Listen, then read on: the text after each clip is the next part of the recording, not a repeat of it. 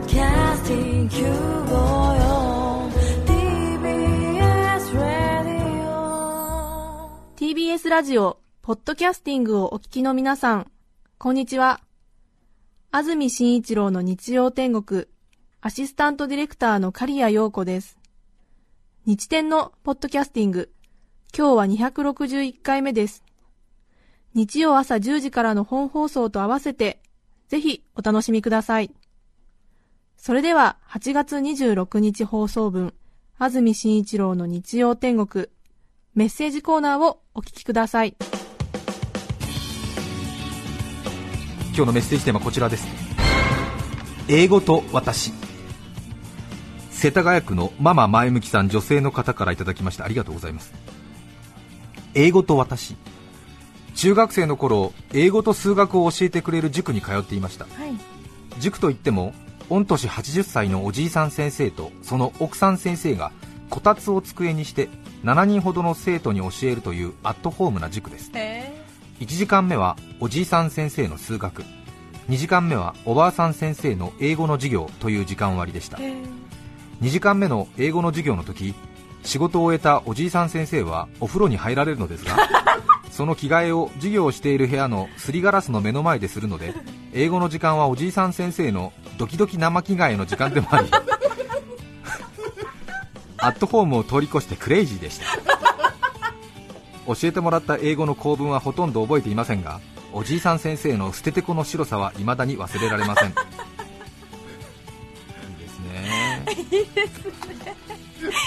ー、ドキドキ生着替え。昔結構こういうあれですよねアットホームな塾ありましたよあねりましたよね、えー。はい私も修士の先生の、はい。奥さんがいつも洗濯物を取り込む時間帯に行ってました、そうですよね、はい。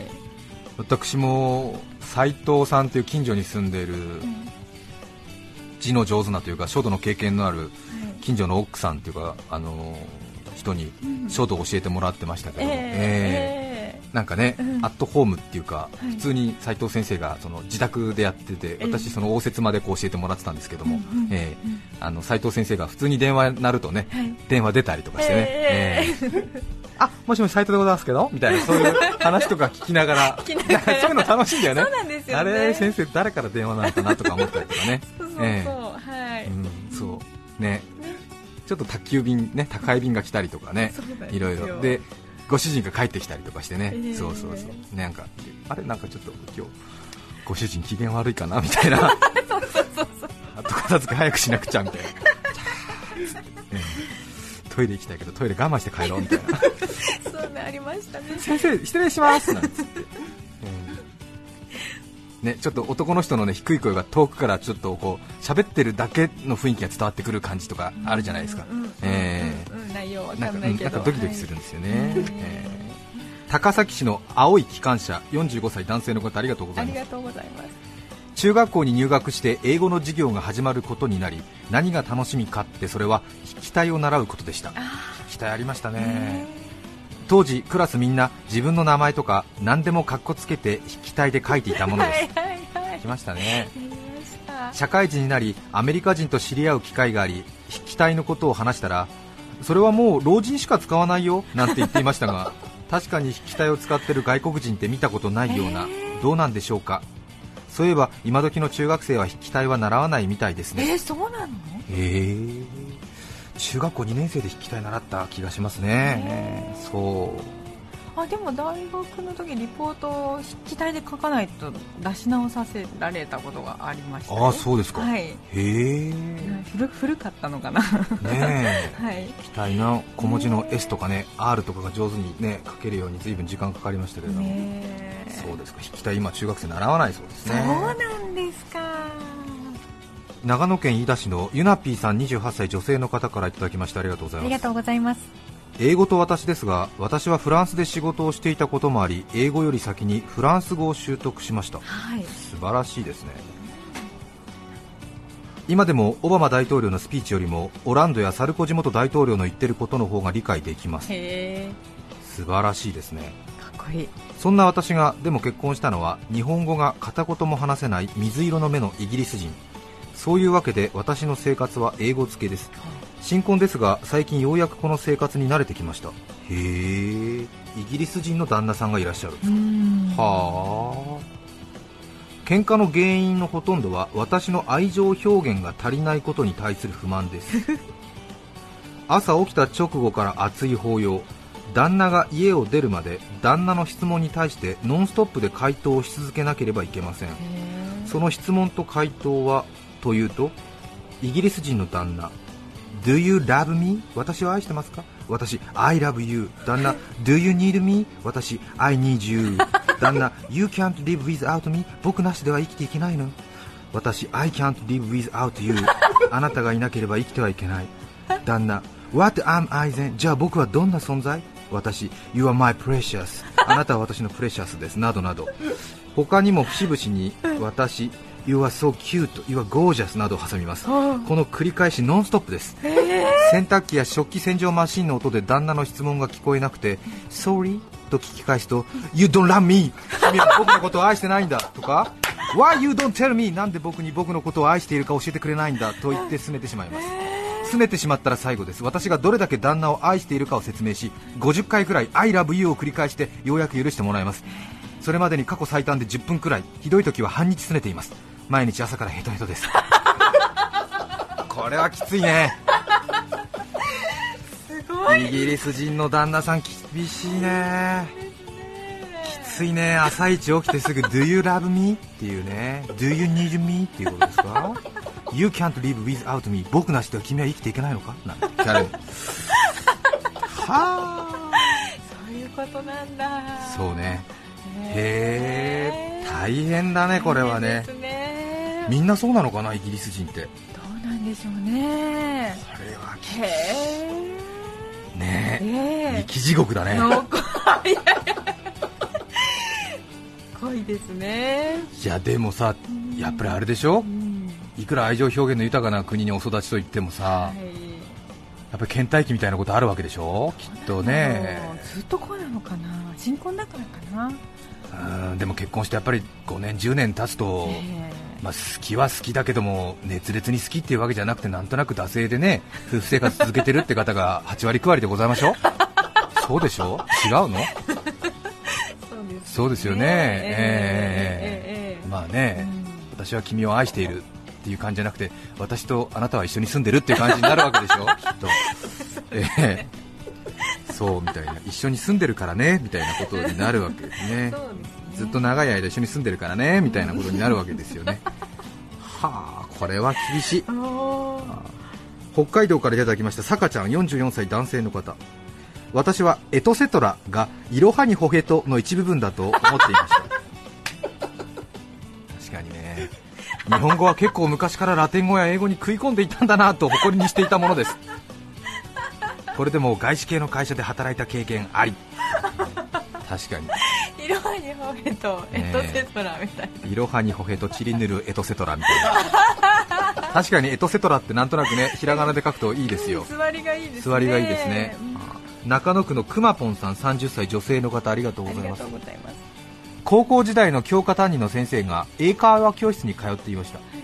その教室での題材でこのスクールの良いところをアピールした CM をみんなで作りましょうとなり生徒それぞれがインタビュー形式で話したそうです。へえ面白い取り組みですね。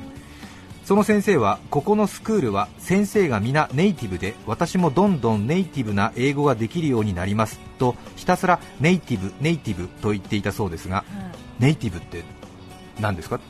あの英語育ちのみたいな。あそうですよね。あ母国語が？そうですよね。ええひたすらネイティブネイティブと言っていたそうですが出来上がった映像を見てびっくり。ネイティブと喋っていたはずのところをはい。先生はすべてネガティブと言ってしまっていたそうです。ネガティブはきついね。